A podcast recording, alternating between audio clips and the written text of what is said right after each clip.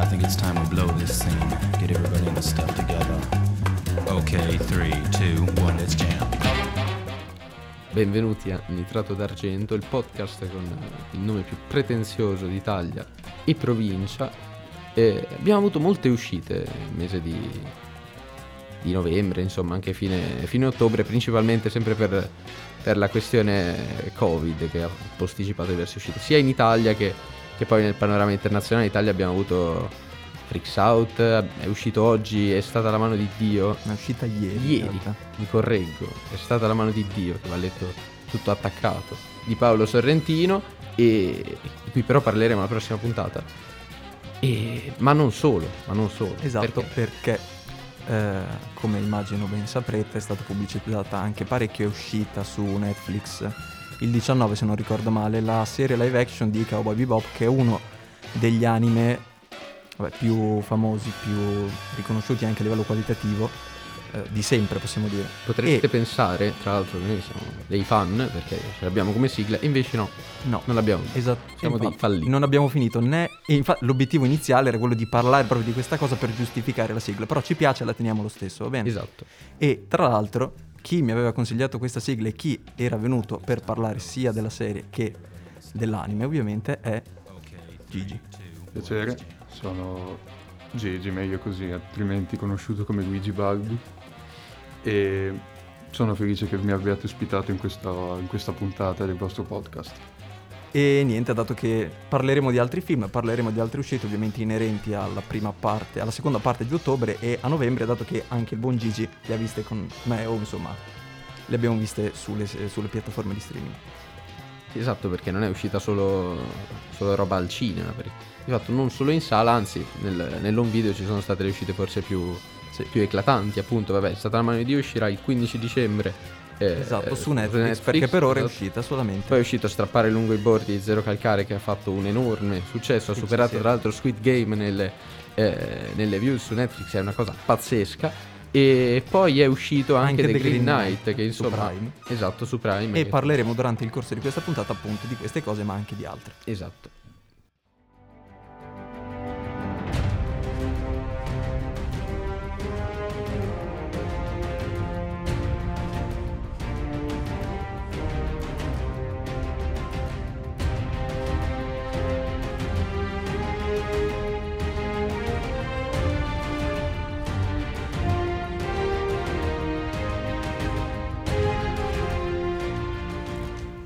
Quindi andiamo per ordine cronologico.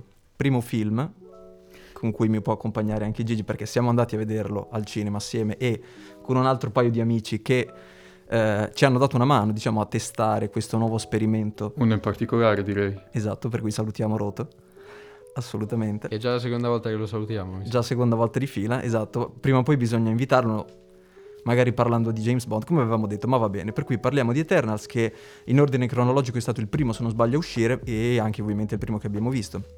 Film di Chloe Zalo, ehm, è stato posticipato e per cui siamo riusciti a vederlo semplicemente da, soltanto da, da, ottobre.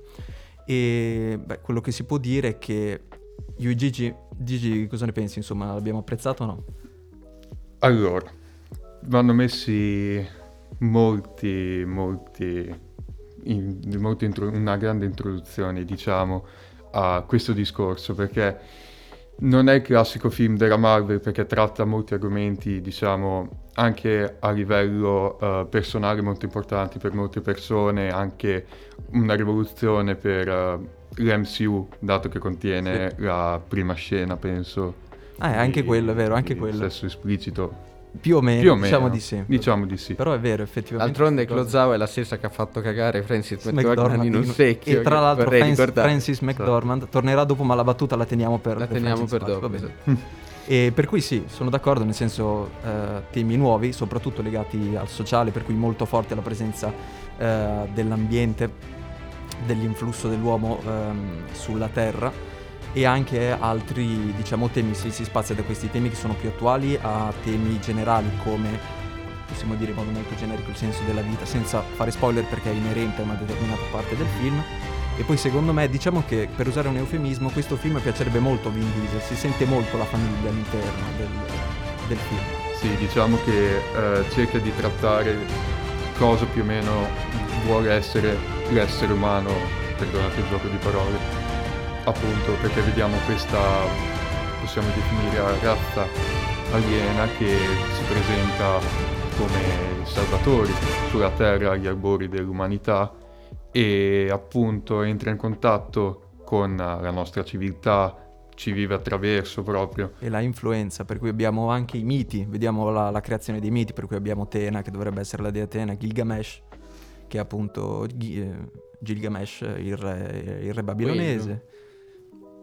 Quello, es- esatto. Icaris, che vabbè, insomma, una, una serie di cose, per cui sì, dal punto di vista visivo, vabbè, dato che Gigi è un grande estimatore, diciamo, di questa parte qui, una piccola, un piccolo commento riguardo a ciò. Allora, diciamo che a livello visivo, eh, come molto spesso accade con i film della Marvel, soprattutto all'alto livello di eh, effetti speciali, soprattutto alla quantità di soldi che Disney possiede, diciamo, eh, si raggiunge sempre un altissimo livello qualità, di qualità visiva. Basti pensare, Però senza sì. fare spoiler, Mhm. alle ultime scene Sì, verso la fine. Però, diciamo- Secondo me però si differenzia magari rispetto a film, eh, abbiamo visto tra l'altro eh, Black Widow anche quest'estate in cui questo budget non viene usato proprio diciamo nel migliore dei modi, nel senso che qui ovviamente c'è una componente fondamentale che è realizzata in computer grafica, però non si limita soltanto a quello e c'è una cura particolare nel- in, questa determinata cosa, in questa determinata cosa. Sopra- penso che Tra sia molto dovuto. Cioè, insomma, questi, questi soldi utilizzati anche per pagare gli attori blasonati come Angelina Jolie, che insomma Sì, non è la sì. prima...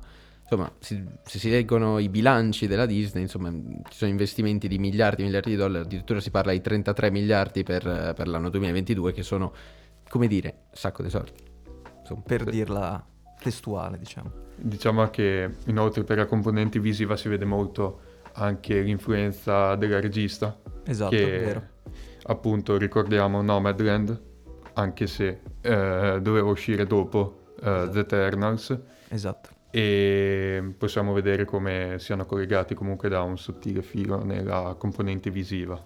E ok, per cui questa diciamo è la nostra sensazione, però abbiamo fatto diciamo da beta tester perché chi era con noi non l'ha apprezzato particolarmente a discapito appunto diciamo di una lunghezza eccessiva, scene d'azione non, non realizzate male, però diciamo che viene dato lungo, lungo spazio, cioè lungo spazio non si può sentire, però viene dato un sacco di spazio al... um, alla componente emotiva, alla componente di approfondimento dei personaggi, a discapito ovviamente del- dell'azione. Ovviamente il film, secondo me, soffre anche di questa tendenza uh, che, che sta andando, soprattutto con i film di supereroi, di prolungare molto il film, perché se non sbaglio dura circa 2 ore e 40, che sono obiettivamente troppi.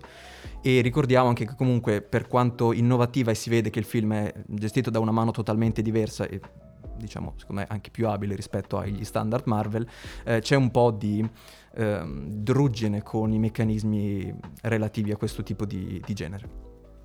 Sì, diciamo che anche nello sviluppo, come hai detto te, nonostante si cerca di, inf- di dare molta importanza allo sviluppo dei personaggi, alla fine, per raccontare una storia con così tanti protagonisti, dove succedono così tante cose importanti a livello personale, cioè di sviluppo proprio interno di ognuno dei, dei sei, eh, appunto, eterni, diciamo che si va a perdere molte cose durante la strada e appunto questo può risultare abbastanza spiacevole per alcuni appunto che vanno a visionare questo film.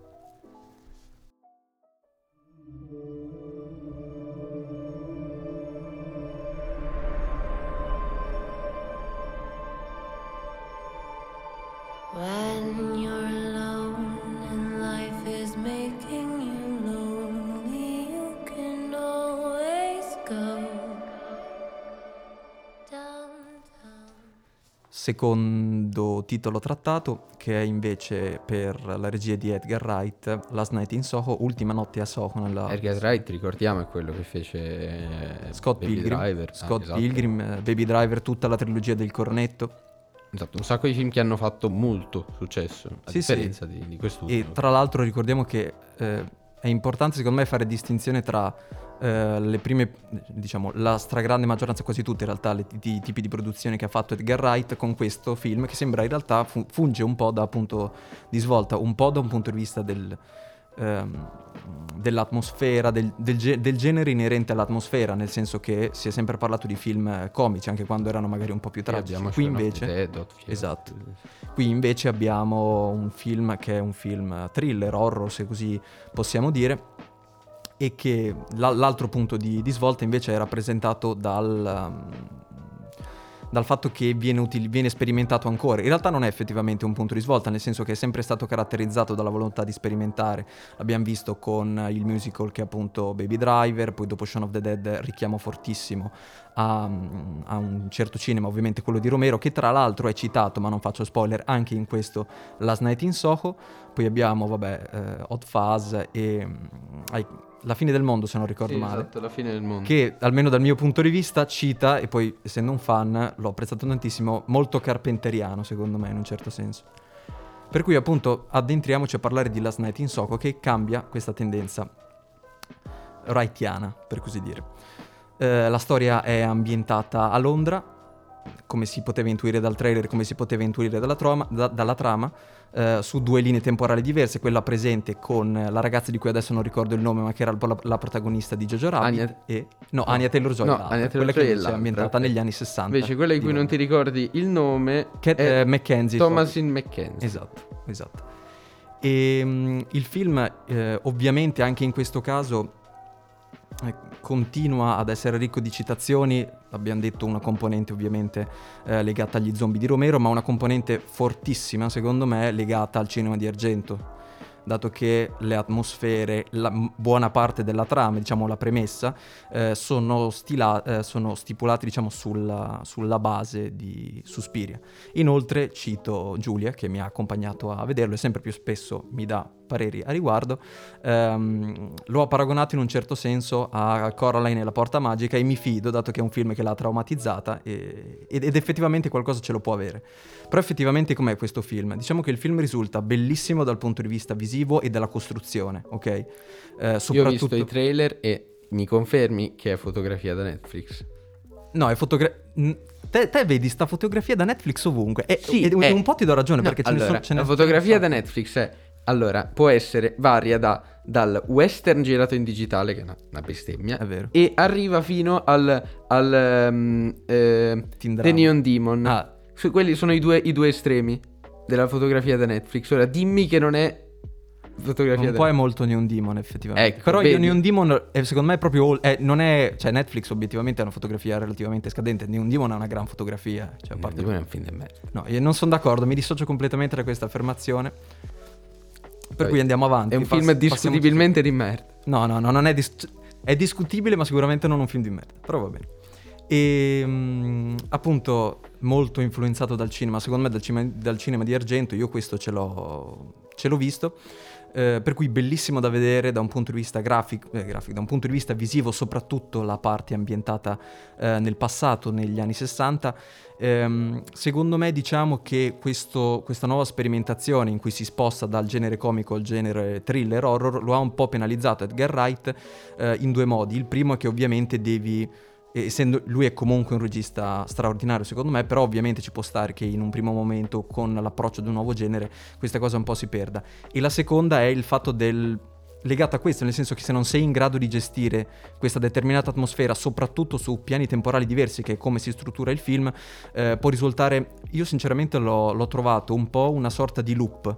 eh, soprattutto la parte centrale, anche perché ovviamente quello che succede nel presente è la- il riflesso di quello che la ragazza sperimenta nel, nel passato. E di fatto alla fine è una cosa che è una sorta di circolo vizioso che continua a ripetersi fino ehm, diciamo al, al finale, se così si può dire. Però comunque io mi sento di, di consigliarlo. Secondo me è un film, è un film riuscito per quanto eh, abbia dei difetti che comunque secondo me sono beh, visibili, per quanto insomma.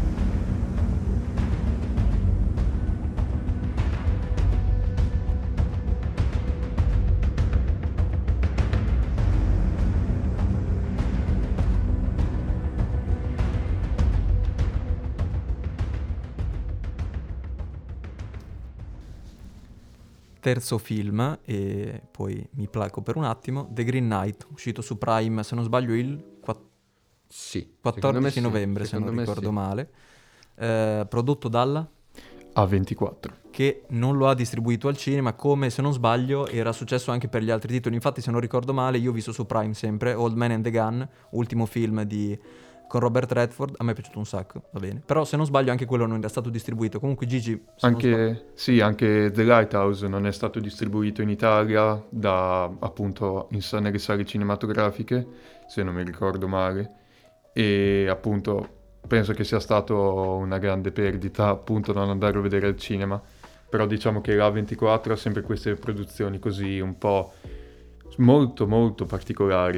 Infatti, Infatti, infatti. scelta discutibile anche perché proprio The Green Knight appunto è- cioè, sembra proprio girato per il grande schermo, Esatto. tutto molto monumentale, anche molte inquadrature al basso, primi piani, in modo tale da far percepire la grandezza di certi personaggi, la vastità di certi, di certi ambienti che poi di fatto ovviamente in, in televisione perdono in confronto a quello che poteva essere un film visto eh, sul grande schermo. Sì, al cinema. infa- l'epicità del poema cavalleresco, come, è stato- come viene poi introdotto nel film eh, The Green Knight, appunto. Sì, d'altronde appunto è tratto da un poema cavaliere Esatto. proprio, Cioè, omonimo peraltro. sul piccolo schermo, come direbbe anche David Lynch, è un po' una bestemmia vederlo. Quindi, boh, questa Salut- uscita... salutiamo David Lynch che ci Sì, ascolta sempre. esatto. Questa uscita, diciamo, non video, è un po'... mm. È opinabile, una scelta opinabile, discutibile quasi quanto The Neon Team. Parliamo del film, però. Ci Da chi, da chi cominciamo? Cominciamo da. Cominciamo da Fra perché. Parto io così, poi Esatto. dopo... Allora, a me The Green Knight ha fatto un po' schifo perché non ci ho capito nulla.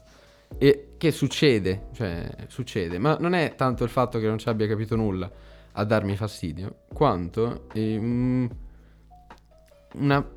No, anzi, anzi, mi correggo, mi correggo. Vi è una minor pretenziosità rispetto ad altri film che finisco per non capire e quindi mi ha dato meno fastidio di altri perché in un modo o nell'altro intrattiene. Tuttavia, arrivato alla fine, rimango interdetto perché non ho capito cosa vuole. Magari ho capito di che parla, perché si capisce di fatto qual è il tema principale. Viene spiattellato davanti nei primi 20 minuti, anche in maniera abbastanza chiara. Viene, Sì, sì, si parla solo di quello. sì, eh, viene- Poi vabbè. Lo dicono proprio. Sì, sì, no, viene detto esattamente qual è il tema, che è appunto il, eh, La la, fama, la leggenda, insomma. L'onore. Eh, esatto. E varie declinazioni. Poi vabbè, ci sono, ci sono varie novelle in mezzo dal significato alquanto nebuloso, diciamo. Sì, per- e poi si va a parare proprio alla fine con il climax eh, proprio di tutta la storia, con l'incontro che viene poi presadito sia dal trailer che da Perché- proprio la base Per chi, per chi non lo sapesse, almeno era questo quello che avevo capito anch'io. E The Green Knight non è Dave, Dev Patel. Cioè, Dev Patel è sì, Sigwan si chiama. Esatto. Gawain. Gawain, Gawain, Gawain Sigwan. Che è più figo di Sigmund, tra l'altro. Esatto, non so il perché mi è venuto. The Green Knight è questo cavaliere che è tipo un albero. E- Fighissimo, quello è fighissimo. è Veramente, bellissimo. veramente molto bello. Design molto bello. spaziale. Anche un sacco di inquadrature sono proprio belle, me le stamperei e me le appenderei sul muro della mia cameretta. E per cui abbiamo detto fra eh, non... No, non è che... Allora, no, vabbè, io esagero le mie opinioni per renderle un po' più... No, però è vero che ne- cioè, almeno an- Però non mi, ha fa- cioè, non mi ha fatto impazzire anche, va detto, una percezione viziata da quelle che erano le mie aspettative, visto il, eh, il ritardo di questa, di questa uscita come di, come di altre, e evidentemente particolarmente alte. Mhm. Ma mh, diciamo che sulla nebulosità delle varie storie che vengono raccontate non tanto come intermezzi, ma durante il Sì, sì, tutto- no, sono parte integrante del racconto, se no non Esatto. andrebbe avanti. del viaggio di questo, di questo cavaliere, eh, diciamo che è scusato più o meno dalla tradizione da cui questo poema viene, proviene, poiché dato che erano storie più o meno da raccontare, metterci delle storie interessanti senza risvolto No, particolare. ma io le trovo interessanti per come sono girate. Tutte Esatto. quante, purtroppo, perché con mio, veramente con onesto rammarico, Ma trovo fini- tutte interessanti, però non, non- non capisco cosa vogliono dire. Quello Ai fini della trama principale non servono a niente. Assolutamente nulla. E infatti riportano a questa, questa tra- appunto tradizione. Sì, però nella tradizione di solito sono, hanno, può essere... rappresentano qualcosa, insomma, e probabilmente è così anche qui. Tuttavia, dal momento in cui fai una trasposizione di un'opera, ripeto, non ti costringe nessuno a fare la trasposizione di Sir Gawain e il Cavaliere Verde eh, nel 2021, forse, forse eh, puoi permetterti qualche licenza artistica e non riportarlo pari pari in modo tale che tu possa portare qualcosa che è comprensibile al pubblico. Poi magari sono l'unico cretino che non ci è arrivato, o siamo gli unici tre cretini perché credo Mm. nessuno qui ci sia arrivato. Sì, perché in effetti, ripensandoci alla crescita personale del, del personaggio, non, eh, Avviene- senza, senza evitare di fare spoiler, Avviene avviene però in un fi- brevissimo Esatto. lasso di tempo, brevissimo. Invece, secondo me, eh, tutte le storie, come avete detto voi, allora, se dovessi spiegare il significato di ognuna, non penso che non mi ci metto neanche, perché sono abbastanza, come ha detto Fra, giustamente nebulose. Ma non, secondo me sono, rappresentano una dopo l'altra una sorta di summa e di ehm, crescente consapevolezza del, o meglio, inizialmente crescente inconsapevolezza del personaggio che si realizza soltanto eh, successivamente al- all'incontro teorico col Cavaliere Verde. Adesso non si capirà niente di quello che ho detto, per cui bisognerebbe guardarlo effettivamente Ah, per capirlo. Vabbè, spoiler, spoiler, spoiler. Io sono stato in vari gruppi WhatsApp in cui c'era la regola di segnarli. Eh, però comunque loro per vedere, per vedere dopo devono comunque sentire noi che parliamo. Esatto. Vabbè, diciamo che Cioè, se ascolti nitrato Ah, d'argento, ce l'ho, ce l'ho, ce l'ho, ce l'ho. Devi averlo. viene utilizzato un espediente narrativo che mi ha ricordato tantissimo l'ultima tentazione di Cristo di Scorsese, che guardatevelo perché è un film della Madonna. eh, nel, nel finale, il finale secondo me ci assomiglia, cioè in realtà effettivamente è quello, cioè non penso, cioè spero che sia ispirato da quello. Comunque diciamo che eh, le- quello che voglio dire è che insomma tutte le storie ehm, non hanno significato di per sé, ma messe assieme danno vita a una sorta di ehm, rancore, diciamo, qualcosa di eh, brutto che il personaggio poi si porta dietro e che si porterà dietro, almeno teoricamente da quello che abbiamo visto dopo l'incontro con il cavaliere. Chiudiamo qui perché a, a forza Si di... capisce ancora Esatto, meno riusciamo, eh, o, o ci- siamo costretti a spoilerare fin troppo perché appunto è un film particolarmente nebuloso o si va nei dettagli e si sta qui a parlare due ore e che è la durata del, più della durata del film quasi E- oppure eh, passiamo ad altro e quindi passiamo ad altro direi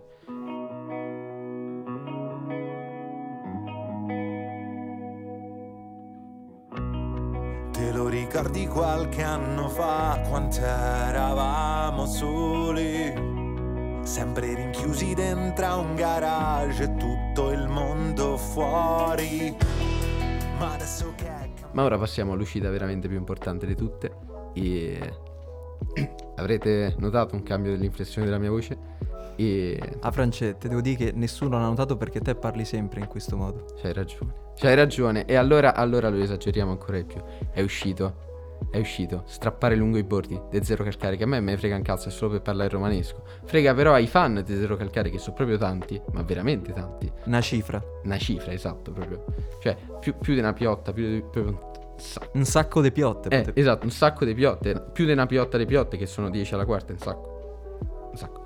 E insomma, questa serie ha, come abbiamo già detto, superato eh, in, in views eh, pure Squid Game, altresì detto il gioco del calamaro. E quindi, insomma, non se ne può non parlare. E quindi ce la siamo vista tutti. Io l'ho divorata in un pomeriggio. Due pomeriggi. Poco meno di un pomeriggio. Vedi, vedi. E Anche perché, E non siamo diciamolo, giudici. diciamolo, non dura un cazzo. Non dura proprio due ore, niente. Due ore in Niente. pratica. Sì, super giù, esatto. Che tra l'altro, appunto, dura due ore più o meno, immagino, come il film live action della la profezia dell'armadillo, L'armadillo. da cui è di fatto tratto, cioè, con qualche Di, modifica. dice, un dice un attimo come. Noi ci rivolgiamo a Gigi, che è il nostro ospite, perché ne sa assolutamente più. Però di noi. lui non è de Roma. No, qui però- lui non è romano. Con gli accenti non... No, è eh, David la Quindi, come, come Già parlare in italiano è abbastanza difficile per me. la Quindi, profezia dell'armadillo. diciamo che appunto ehm, strappare Anche, anche- bordi- anche rispetto a, a strappare lungo i bordi. Esatto. Diciamo che strappare lunghi bordi, la profezia dell'armadillo, il film vero e proprio e poi il fumetto seguono più o meno tutti lo stesso andamento della storia, perciò per chi conosce uno o l'altro si ritroverà molti elementi comuni. Infatti ci stanno un sacco di lamentele perché è uguale. Esatto. Sbaglio. Però, Però io ho sentito diciamo che, è una che che è proprio una merda. È live action, sì. in live live action sì. Sì. Hai visto la lamentele sul fumetto che dicevano appunto è uguale ma che lo fai a fa? E come te lo devo spiegare? Per grano, per i soldi, per, cioè... Per i piotte. Eh, per i pio- Mm. no, eh, magari non, non so Tante in piotte. piotte, magari. E diciamo che, come hanno detto Crica e Colombo, i... eh, Siamo a scuola. eh, più o meno. La scuola di accento, sì. E mm, diciamo che appunto questi elementi comuni possono stuccare chi già conosce uno o l'altro, ma diciamo che la rappresentazione è totalmente nuova, almeno da come l'ho vista io, e assolutamente l'abilità classica che emerge da ogni suo lavoro di Zero Calcare, cioè da un discorso su un luogo comune, su un modo di dire romano, molto divertenti, diciamo. Dere Bibbia, è Dere Bibbia, Dere diciamolo, Bibbia, sì, sì. molto, diciamo, a, a cuore leggero alla fine, riesce a catapultarti in, neanche in pochissimi secondi in una situazione dove, boh, sembra di ricevere un colpo allo stomaco da Mike Tyson, per quanto triste, melancolica e assolutamente eh, depressiva, si può Sì, dire. Posso Eh. dire che all'inizio sembra, non, non voglio dire una serie del cazzo perché non lo è, però una serie normale voglio dire. E un po' alla volta, France, Eh, un po' alla volta diventa net- molto più te serio. deprimi, te deprimi. Eh, te deprimi, eh. te tocca, te tocca. Eh, dici, vabbè, solo che sei alla puntata già 2, 3 e dici, vabbè, mo me la collo e c'è poco da fare. Eh. Sì, infatti... Tra l'altro, piccola postilla, Mhm. o eh, seguendo qualche più di un fumettista, insomma, eh, su Instagram, vari social, eh, ho potuto leggere qualche storia su, su Zero Calcare, insomma, gente che, che lo pubblicizzava in amicizia, immagino, sotto pagamento, non ne ho idea, e si parlava di un Lucca Comics di qualche anno fa in cui appunto adesso non, non mi ricordo il fumettista che, che ha raccontato questa storia, mi pare i lavori, lavori per la Marvel adesso, quindi non... eh, non eh, cretino, insomma, che raccontava appunto che Zero Calcare due o tre anni fa diceva eh, ma lo sai che io voglio fare animazione? E mannaggia lui ha fatto animazione, onor del vero ha fatto animazione, si è messo lì, se l'è studiata e Ed era anche venuta più ordinata di quanto almeno io mi immaginassi, perché ho a casa ho più della metà dei suoi fumetti. Leggendoli mi pareva impossibile che si potesse anche soltanto arrivare ad un prodotto del genere, come quello che è appunto strappare lungo i bordi. E diciamo che è molto organizzato perché se uno ci- si nota eh, vede che le puntate sono, sono divise. Abbiamo la prima metà che è diciamo la parte più tranquilla, insomma la parte più divertente dove si va più o meno nel solito zero calcarese a spiegare la, la- la romanità alla fine. il, nel il suo romanesco ciancicato, cito Repubblica che, che ha, ha, insomma riferito le lamentele del pubblico che ha parlato di, di- di sottotitoli, manco fosse Gomorra, insomma, Sì, in cui ci sono peraltro. Comunque, se, po- se posso dire una cosa, da quando sei iniziato a parlare romanesco, Gigi parla in un modo aulicissimo. Ma chi cazzo sei? Ma sei Dante? Non ho capito. No, per contrasto, Purino, lascialo fare. Esatto, lasciami Per tenere il Infatti. livello, il livello culturale come prima. È giusto. E di fatto la seconda parte porta avanti quella che poi è la trama di questa serie TV, la parte, come ho detto prima, quella che ti sorprende di più a quanto eh, male psicologicamente ti fa, perché porta, diciamo, una comunità o comunque una paura totalmente comune eh, alla luce e assolutamente eh, un- è una cosa di cui almeno a me non piacerebbe parlare. Insomma, per citare un memino dell'internet, come, come dite voi giovani, eh, fa ridere, ma fa anche riflettere. Esatto. E io direi che su questo possiamo, Possiamo chiudere e passare a- Ah. probabilmente all'uscita più attesa del, eh, dell'ultimo, dell'ultimo periodo, che è The French Dispatch di Wes Anderson.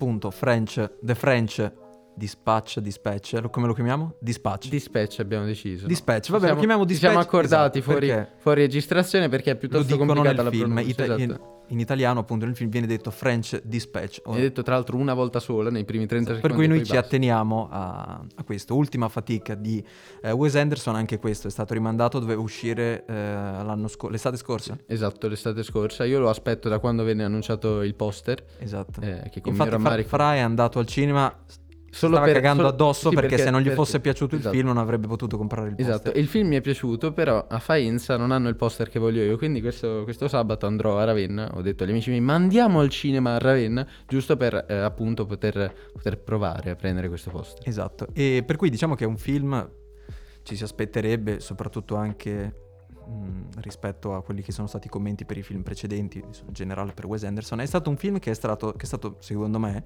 stranamente dibattuto, nel senso che proprio... molto polarizzante, più Sì, sì, o del- piace o, o piace o proprio non piace, non c'è una via di mezzo. Non, io Cioè, non o piace non sentito capisci un cazzo. Nessuno, esatto. Per cui diciamo partiamo con Gigi che anche lui ha visto questo film, insomma, Mm. e cosa ci puoi dire? Diciamo che eh, per presentare il film bisogna innanzitutto dire che ritorna la- le classiche caratteristiche di Wes Anderson.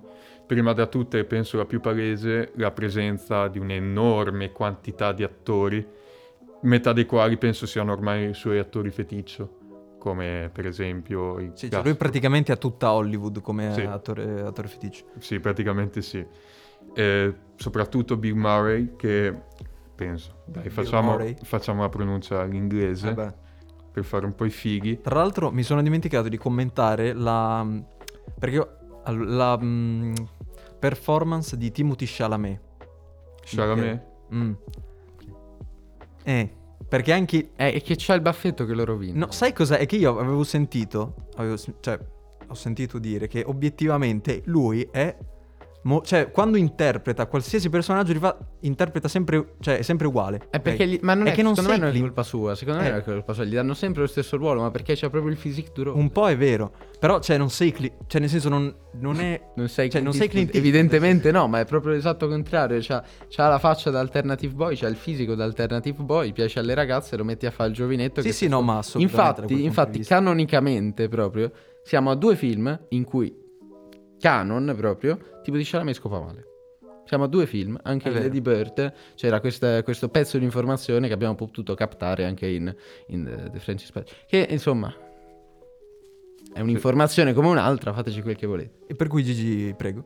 esatto. eh, soprattutto, come stavo parlando, Bill Murray, cambiamo pronuncia, è già dai albori di Wes Anderson che lavora con lui. Ricordiamo Rushmore, uno secondo me molto importante anche per capire più o meno come lavora eh, appunto Wes Anderson, soprattutto le sue due caratteristiche tecniche, pri- tecniche principali, cioè di dividere la storia per capitoli, palesissimo in eh, The French Dispatch per la presenza de- dei vari articoli in cui è suddiviso il film e poi per il movimento della telecamera che segue soprattutto le quattro direzioni, cioè su, giù, destra e sinistra e avanti e indietro occasionalmente, poi per ruotare la telecamera sempre in uno di quei quattro ordini. in generale comunque molto estroso nella, nella regia e si inserisce anche con questa, con questa sto per dire la prima cosa seria della puntata, siamo alla fine, parentesi. E, mm, si inserisce nel, nel filone di quello che è il cinema d'autore americano degli anni, degli anni 2000, però, mm, principalmente assieme a Tarantino, anche con occasionalmente Clint Eastwood, appunto prendendo, prendendo un po' un po' da, da diversi, da di- diverse parti, da diversi autori, appunto con questa divisione in capitoli, con, con una fotografia caratteristica che ha da- dai tempi del live action. Che è proprio la prima, sua. è la sua, esatto. Ma anche Che si perde un po', per esempio, nel... Non dirmi che la, la- la- la metti vicino a Netflix perché... Esatto. No, no, no. ti- salto Qui no, dall'altra no, parte proprio- del eh, tavolo. eh. no, no, no. Se- ricorda anzi, ricorda, lontanamente per i vari cambi al bianco e nero, eh, vero, Natural molti Born. Killers, È vero. Se, se posso permettermi, nonostante la totale mancanza di grana, che però qui appunto ci sta ed è adatta, perché è tutto molto pulito, tutto molto Mm. simmetrico, è adatto. classico, Wes Anderson, ma che poi altra chicca che non piacerà molto a, a, insomma ai- alla pita,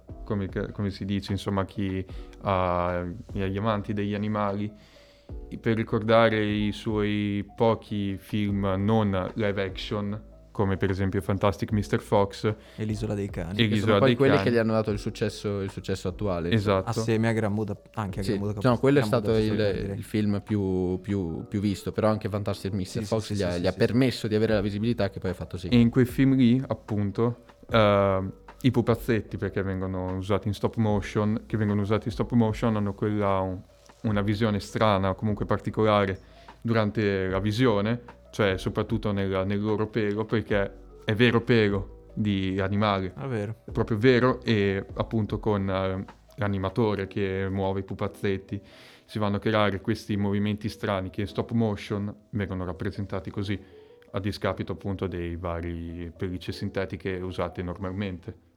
Per cui diciamo che è un modo di lavorare quantomeno, quantomeno peculiare, insomma. Assolutamente, assolutamente. Infatti, appunto, dicevo, sì, con, con- con questo suo estro non è l'unico, ma è uno dei maggiori esponenti assieme a Tarantino, probabilmente l'iniziatore, c'è poco da fare, qualcosa bisogna darglielo. E in questo filone, il cinema d'autore americano che cerca di opporsi forse al- alla boria del, del film, del cinema d'autore europeo, di cui non citiamo nomi perché siamo delle brave persone. ma che poi guida anche proprio una sensazione di ritmo completamente diversa da qualsiasi altro film che adesso si può trovare. Sembra più o meno che lui proceda in punta di piedi sempre più velocemente ad arrivare. nell'ultimo, perché il film appunto come abbiamo detto Esatto. capitoli, soprattutto nel penultimo capitolo diciamo, per- anche se l'ultimo atto di fatto non è altro che due minuti, un, trafiletto insomma, nel, Esatto. nel penultimo si vede questo ritmo che chi, chi ascolta questo podcast tanto sa che essere... essere Ipercinetico. Esatto, no, essere beh, no, allora ipercinetico li fa soltanto, come si chiama già? Guy Ritchie. Guy Ritchie. Eh, È Che però l'ipercinici... da- da- basta perché citarlo assieme a Wes Anderson non è proprio il massimo. È, iper- è ipercinetico, c'è poco da fare. Mm. E niente, per cui diciamo che mi, mi ricollego un po' a quello che avete detto entrambi, nel senso che eh, condivido e tra l'altro secondo me mh, cioè, ho cercato di guardare quelle che sono state le critiche mosse al, al film e diciamo che principalmente sono state due da quel che ho visto. La prima è il fatto che il rit- non, si, non si percepisce un ritmo. Che è una cazzata. Esatto. Secondo... E secondo... Posso permettermi Ma il francesismo? Sì, e boh, io non sono d'accordo con te, sono d'accordo con voi, insomma, perché proprio non, non riesco a capire È un ritmo che... varia dalle varie, nei vari capitoli, ma, secondo- è giustificato. Esatto, secondo me appunto. proprio non è neanche un ritmo e poi mi collego alla seconda cosa, non è neanche un ritmo vero e proprio cinematografico, cioè quello che adesso io non voglio definirlo capolavoro perché secondo me è ancora troppo presto. Però fa un'operazione che è in qualcosa di incredibile, cioè lui trasforma effettivamente, ma è una cosa che secondo me poi proprio lo percepisci, il cinema in qualcos'altro, oltre al fatto di dire eh, che perché è stato detto, l'ha detto lui stesso, è una lettera d'amore a un certo tipo di, ehm, di giornalismo. E lui quello che fa è vero e proprio giornalismo oltre che il cinema, cioè trasforma il cinema al giornalismo in qualcosa che oltre ad essere me- mezzo impossibile, secondo me è qualcosa di incredibile, adatta tutto quanto, per cui anche il ritmo, e il ritmo oltre al fatto che, cioè non è un ritmo secondo me, Non è omogeneo, non è- perché non è omogeneo, però non sono è ritmi di esa- scrittura diversi. esattamente, quindi- e sembra proprio di seguire un... Adesso io non sono una persona che legge tantissimo, ok? Però comunque quando leggo, magari anche a livello di notizie, o comunque quando c'è una storia, perché si parla di entrambe le cose, unisce la storia comunque a un certo tipo di giornalismo che ovviamente riporta delle notizie. Per cui lo, scorri- lo scorrere delle parole eh, sotto il tuo sguardo è un- quando leggi proprio qualcosa soprattutto ti interessa è quasi frenetico e a volte ti capita proprio di perdere pezzi di frasi, pezzi di parole, ma di continuare ad essere proprio immerso in questa cosa qui. E secondo me è esattamente, proprio esattamente il- la sensazione che dà. E l'altra cosa è il fatto di, di dire che non... Io ho sentito dire che è un'imitazione di se stesso, che secondo me è proprio la cosa, oltre che sbagliata, il, il film, cioè nel senso Wes Anderson prova ad imitare se stesso, oltre che sbagliata secondo me non c'entra proprio niente, perché prima di tutto è un'impostazione cioè, se lo guardi da quel, punto di vista, da quel punto di vista è molto più ordinato, seppur, come ha detto Gigi, ci sia questa caratteristica della divisione del- in atti, insomma, in capitoli, è molto più ordinato, cioè proprio ben scandito. Ok? E in più, cioè, fa qualcosa che non è... Sì, dal punto di vista estetico, dal punto di vista di quello che vedi, è sicuramente qualcosa che è suo e lo riconosce dalla prima inquadratura.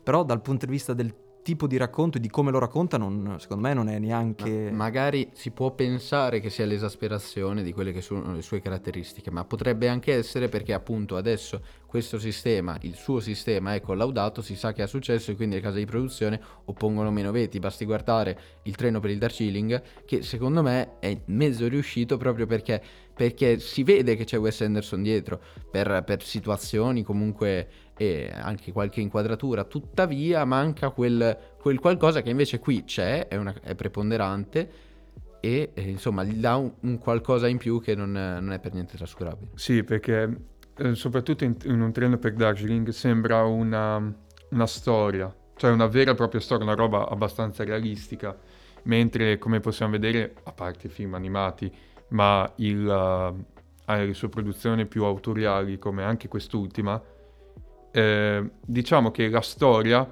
non cerca di essere realistica, non cerca di, di far vedere che si attua nel- in un piano in cui noi viviamo normalmente, ma che è una, eh, appunto, come avviene anche in, eh, in The Franzi di Spec, letteralmente una reinterpretazione, cioè una, una- come si può dire, una- una ripo- un riporto della storia, uno che racconta Peraltro la ben, storia. giustific- peraltro ben giustificato. Esatto. Infatti, come dicevi, legato al ritmo e legato alla diversità che- di cui parlavi te, Fra, c'è anche il modo di raccontare, è diverso per ognuno degli autori. Quindi anche, anche un lavoro di scrittura Cioè- non indifferente perché tecnicamente sì, è un sì, film sì, sì. ineccepibile, a parte per i baffetti di Timothy Chalamet.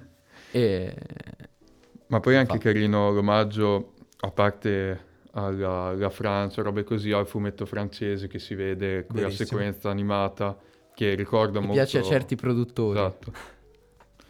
E ricorda molto i fumetti vecchi, s- francesi, belg- belgi, soprattutto, vabbè, classico Tintin, classicissimo, e appunto questa linea chiara, ben definita, che appunto va in contrasto con quello che abbiamo, di, quello- di cui abbiamo parlato prima, cioè di Zero Calcare. Che si trova nel tanto citato poster, appunto, introvabile, tra parentesi. È vero, è vero. Dai. E niente, direi che siamo arrivati alla fine. Ci vediamo fra due settimane, teoricamente fra due, fra due settimane dovremmo riuscire a registrare con un altro ospite, per Esatto. cui innanzitutto partiamo ringraziando Gigi che è stato qui con noi, che ha dato un ottimo, ottimo, eccellente apporto alla Grazie. puntata. Grazie mille, anzi grazie a voi che mi avete accolto qua. E niente, grazie mille a te Gigi, magari ci rivedremo anche in futuro, per cui grazie mille per averci ascoltato. Da Alessandro. Luigi? E Francesco.